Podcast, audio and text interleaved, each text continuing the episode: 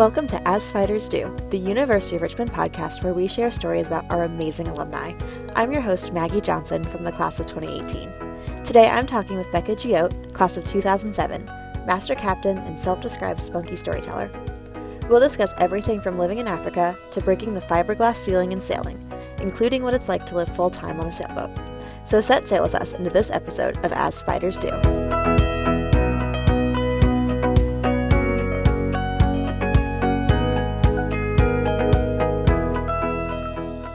Excited to have you here, Becca. Thank you so much for hopping on with me today. So, really, just to start, would love to hearing a little bit about your experience at UR. You know, what did you major in? What was your experience? What did you love about the University of Richmond? let's see, I graduated in 07, so started there in 03. And I declared my major on the last day that we were provided to declare a major, so the very end of my second year. So just took a huge broad range of classes first years and always gravitated towards the music department. I was played piano all through middle and high school and continued to play piano for fun, but picked up harp lessons actually um, when I got to U of R, just I'm not actually totally sure why, but I had a whole lot of fun playing the harp and just really liked the music classes that I was taking. So, but I'm not a performer and I never have liked performing. And so, my second year, it was the first time they were offering sort of a new major within the music department, which was ethnomusicology. And that kind of combined a handful of things that I that I loved, which was music, writing, and international culture. I ended up majoring in ethnomusicology, um, which I loved. I took some phenomenal classes and really interesting. You know, I was part of a capoeira group and just kind of, you know, lots of different sort of cultural music experiences. That was great. I think that the theme you'll hear throughout sort of my story post university is travel a lot of what I have done has been has revolved around being international and so I think the combination of, of having that sort of very strange major that nobody's ever heard of available to me, especially at such a small university, and the strong encouragement to take part in the study abroad program at the university, I think that really kind of shaped where I headed after that. Excellent. Uh, where did you study abroad? I did a, a, summer session in Italy. I was taking Italian in college, and so did a intensive in Italy for the summer, and then rolled over to uh, Melbourne in Australia for the fall semester, and just absolutely loved it. Were there any experiences from going abroad for that long? I guess in a row, that many months. What lessons did you learn from that experience? You know, it was really the I had traveled a bit with my family before that, but that was really the first time that I had traveled internationally by myself. And so I think that, you know, there's everything from understanding the forms that I needed to fill out, and there was nobody holding my hand through all of that. So you have to figure out how to make your own way and make sure that you've got your ducks in a row and you have your passport and your visa and, you know, all the paperwork that you need and so that was a, certainly a learning experience for me. I kept kind of looking around, like, who's going to do this for me? and then just being over there, yeah, I ended up away from the States for seven months. And, you know, it took a bit of time to travel around Western Europe and then took a bit of time to travel to New Zealand. And so just had great experiences seeing the world by myself. And so it was really confidence building made plenty of mistakes. I almost missed my flight from Rome to Melbourne because wow. I had the date wrong. You know, it was one of these. Oh, yeah. I flew at like 12:30 a.m. and so I had put it on the whole next day and I was on a train in Germany and I needed to get back to Rome in like, you know, a number of hours to make my flight. So there's plenty plenty of that kind of learning experience that, you know, you learn to pay attention to the details and again nobody else is is holding your hand yeah, it was a it was a it was a great great experience. Really uh, fortunate that I was able to do that, and that the university, you know, really supports its students going abroad. That's awesome. You already mentioned, but it did seem to spark a, a lifelong love of travel and exploration. So, where did you end up after graduation?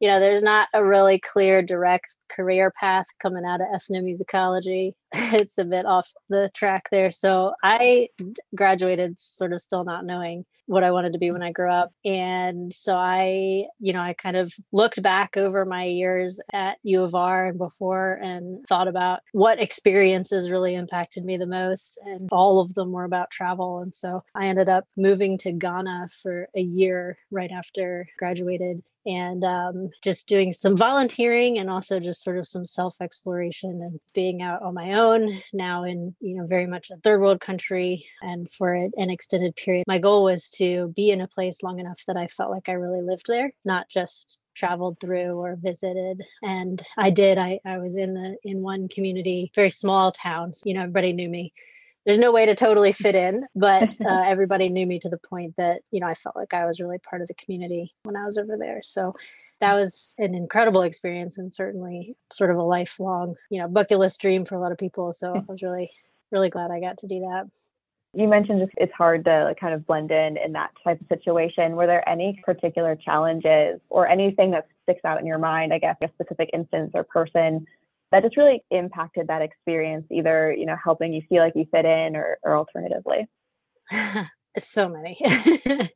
uh, I developed a great community of friends in the village where I lived but what what really impacted me was the gaggle of kids that lived in the mm-hmm. huts around where I lived um, and they were always kind of you know from age 3 to age 14 they were all just clumped together and running around wild and they'd come hang out with us and they loved it when you know we would take their picture and then they'd come look on the computer screen and see their their faces. And I lived in a village that was surrounded by a protected forest that had a, monkeys in it as an ecotourism oh, site. Oh. You know, we would sit together on the porch and with the kids and watch the monkeys and they would try to uh, teach me some of their local language and we would work on like, numbers and letters and oh. using sticks drawing in the dirt and oh. stuff like that. Kids don't really care about where you're from or who you are what your background is they just kind of accept you as a person and so i had so much fun with that crew but all over the place. I ended up traveling all over ghana by myself. I felt really safe and secure doing that. It was a wonderful the culture in, in Ghana tends to be very proud of being Ghanaian. Mm-hmm. You know, I talked to so many people who had gone away to Europe or to the United States to study, and they'd mm-hmm. come back to Ghana because they just love their home country so much and they're so proud to be Ghanaian. And so that was insightful for me. I, at the mm. time, um, under our our presidency at the time, was not always proud to be American, and so it was mm-hmm. uh, really impactful for me to see the Ghanaians and how proud they were of their place. So it was it was cool.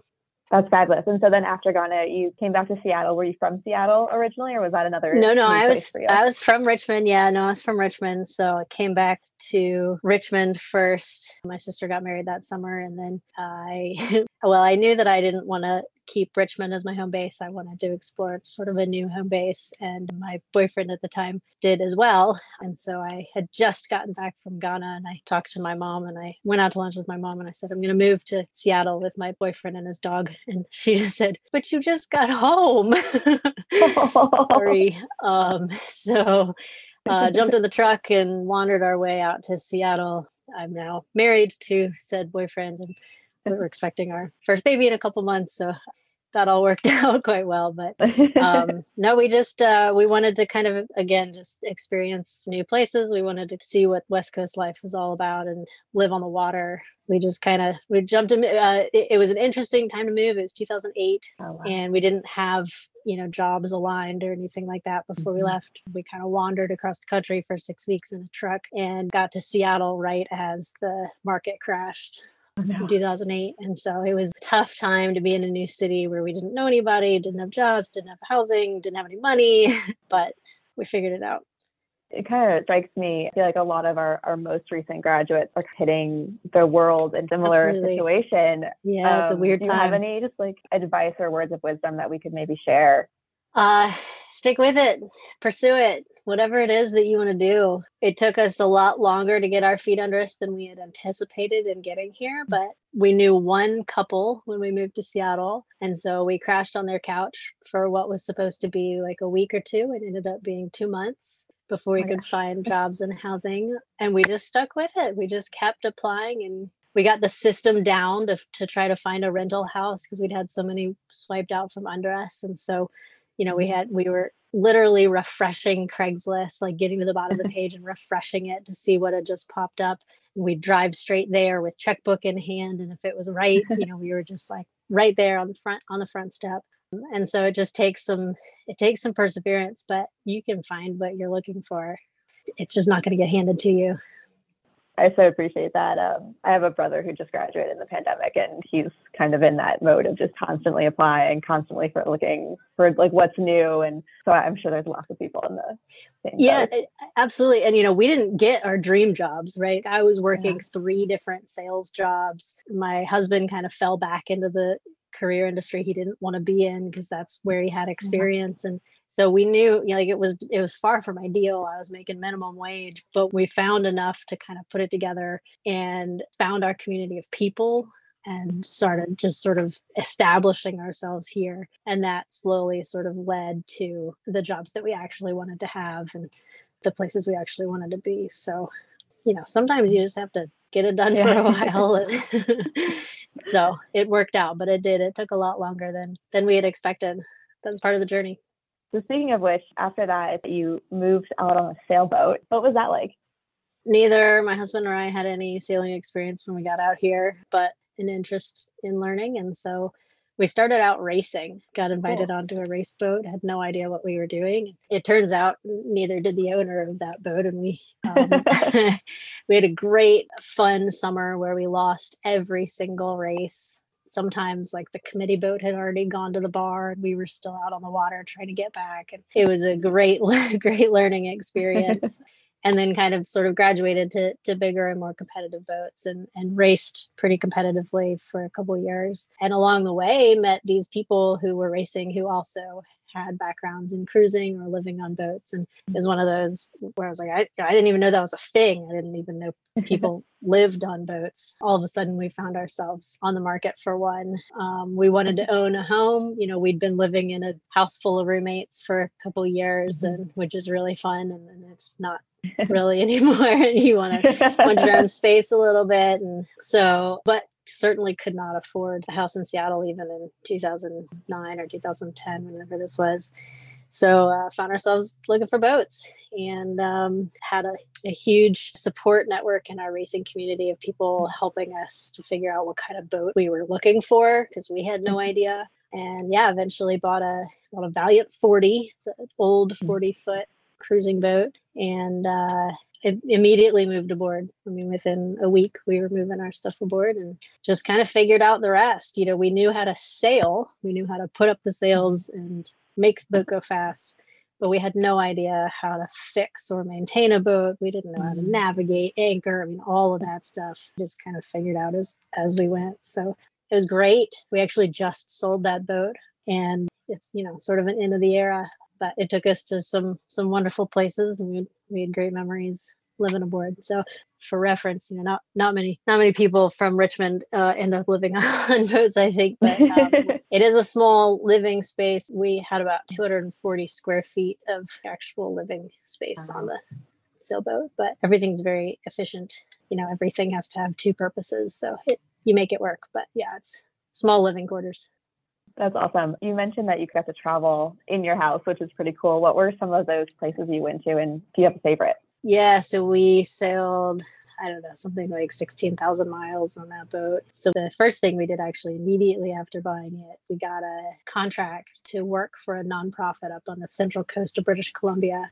So we left cool. Seattle again, sort of having no idea what we were doing on the boat and headed north for a year sailed through British Columbia and up to Alaska for another contract and mm. and back down. And that it turns out, sort of in retrospect, now that we've sailed so many more miles, we cut our teeth in some of the most challenging navigable waters that there are. I mean, you could go to the Arctic or, you know, down to Antarctica, that's probably more challenging. But as far as sort of temperate zones go, some really challenging. There's huge tides and, and currents and fog and big logs and navigational hazards and rocks in the water and other boats and you know big cargo vessels and all that. And so we uh, we ended up on a steep learning curve and it was fantastic we then, you know, we worked for a couple more years and then took off and headed south. I decided I did not need to spend another winter on the British Columbia coast. And as we cruised south, you know, we were always kind of looking at where could we settle down? You know, mm. can we find a place that we love mm. more than the area that we're from? And we found ourselves continually looking back at the Inside Passage, this stretch of water from Seattle up to Southeast Alaska,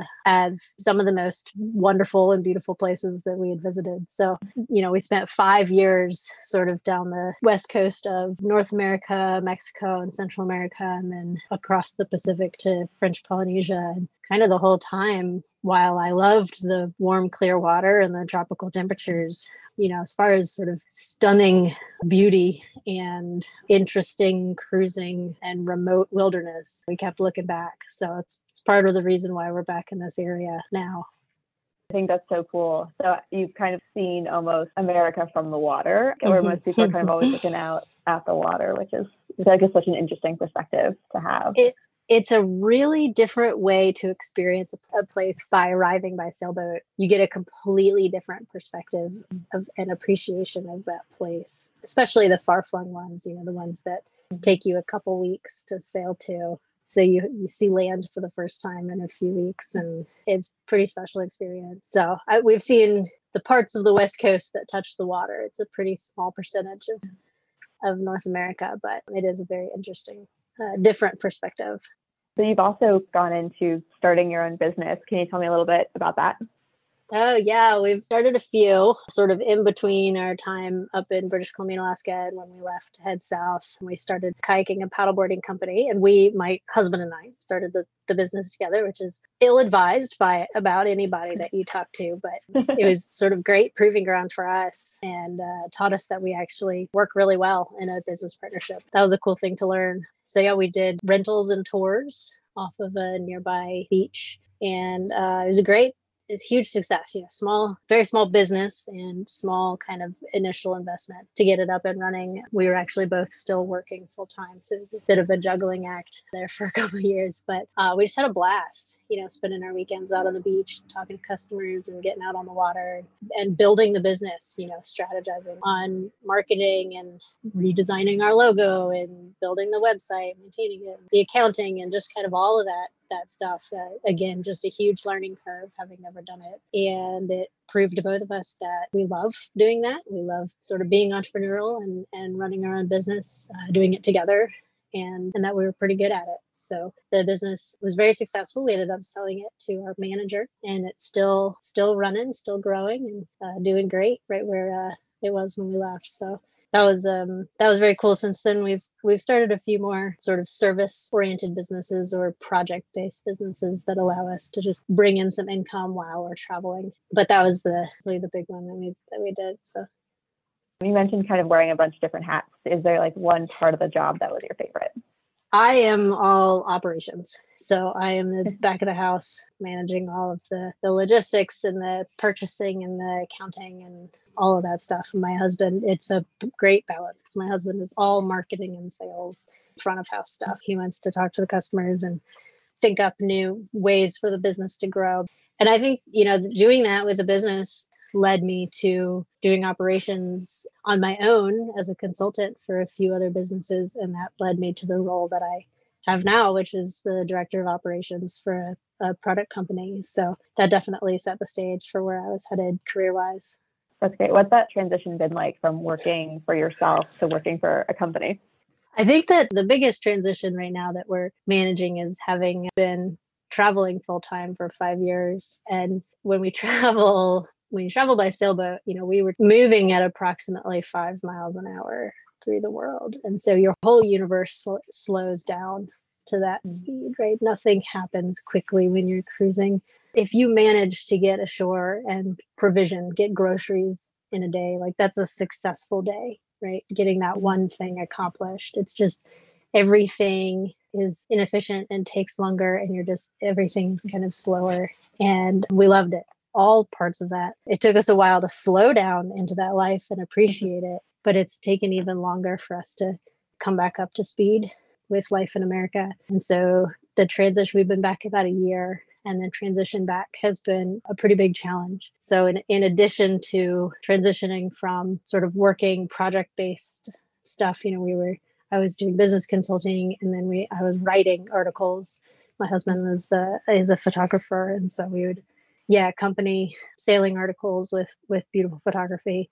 And that's kind of how we paid our way while we were cruising and did it on our own time. So, in addition to transitioning from that into a very high intensity, full time, very full time job. Um, we're also transitioning from this sort of cruising lifestyle back into uh, city life, and uh, yeah, it's been uh, it's been difficult. I think that uh, you know we're still trying to find what that balance looks like for us, trying to keep some of the elements of cruising life that we love amidst kind of the frenzy of living here. I feel like that's a balance so many people are trying to strike that ever elusive work life balance. Um, yeah. So it's really interesting. I'm really curious, you know, is there a single decision in your life that you look, can look back on and say, you know, that's what brought me here or that was a really big turning point for me? I think there's been a couple. I mean, I think I think that probably going to Ghana was one of them, just kind of taking the leap and, you know, my friends were starting careers working at banks and making a bunch of money and starting their retirement funds and off I went into the, the wilderness in Ghana. And I got some confused looks, but it's one of the best things I've done. I think that starting the business was another one that really showed me what my strengths were and the the type of work I wanted to do.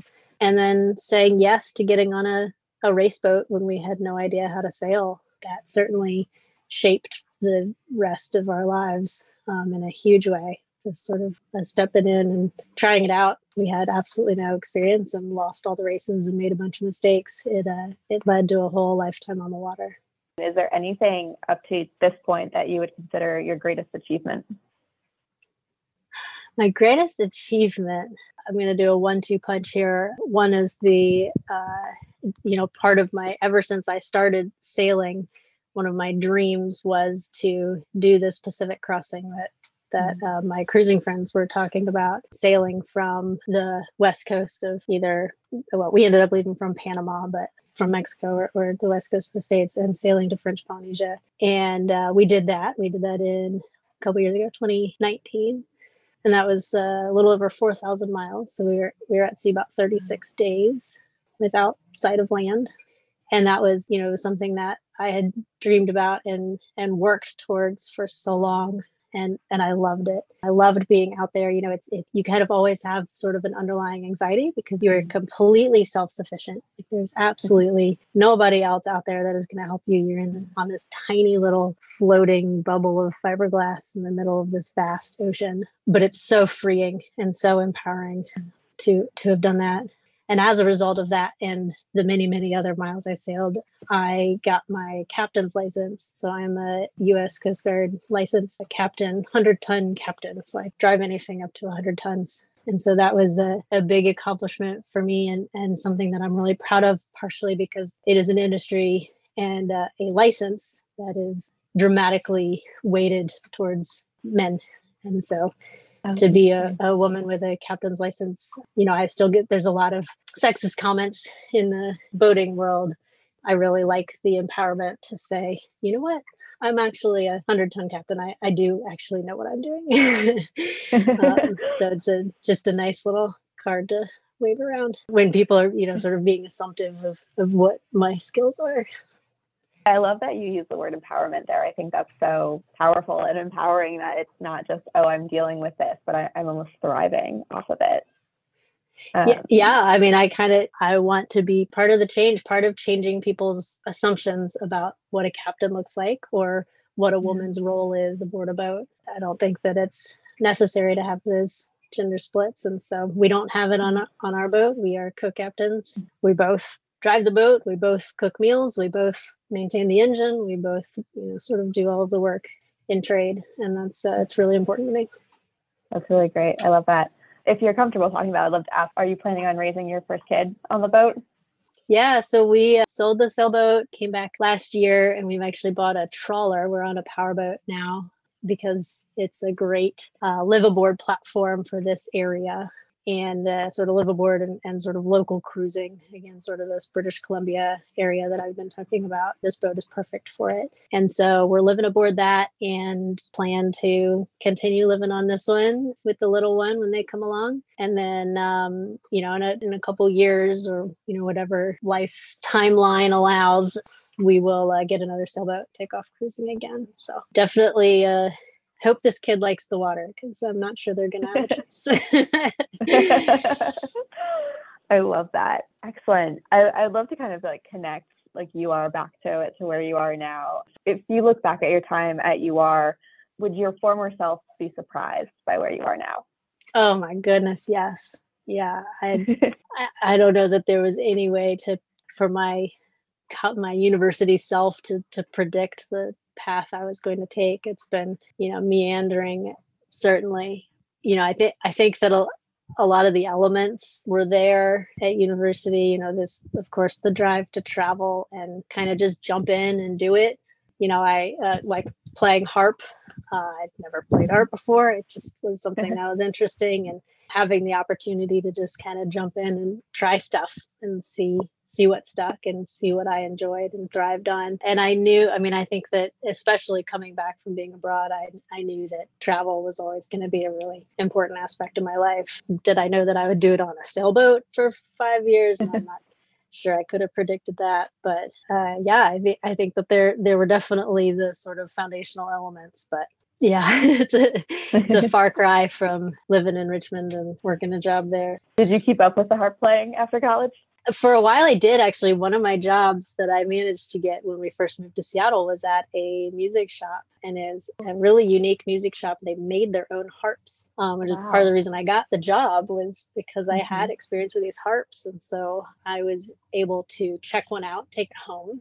And so I had a harp at home, and then I would play sort of, you know, at the shop when, no, when nobody was there, and I was tuning them all the time, the ones on the floor. So once I had to give that back though, and then I moved onto the boat, got a little bit harder. Uh, so I have not kept it up since then, unfortunately.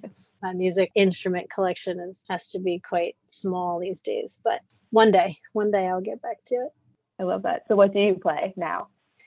Um, I, because of my time in Australia, I ended up writing my thesis on the didgeridoo, oh, the cool. the Australian that everybody describes it as the wow wow instrument they blow into it. Uh, and uh, I brought a beautiful didgeridoo home. I took lessons when I was in Australia. I brought a beautiful one home, so I have my didgeridoo on the boat, and I have a guitar on the boat, and I attempted to pick up harmonica while we were cruising, thinking that that was the perfect boat instrument because you know can you can fit it in your pocket and it makes it hard to go out of tune. Turns out it's a lot harder than it looked. Uh, so I uh, I got to start with harmonica while we were cruising. I'm not sure I ever got particularly proficient, but I'll pick that back up when we're out back out on the water again. I think. I love that. Uh, fabulous. One final question for you. To you, what does it mean to be a spider? Uh, what does it mean to be a spider? To be a spider means to be proud of uh, where you come from and the accomplishments that you have in your life, and that you are self sufficient and empowered to go out and do whatever it is that you want to do.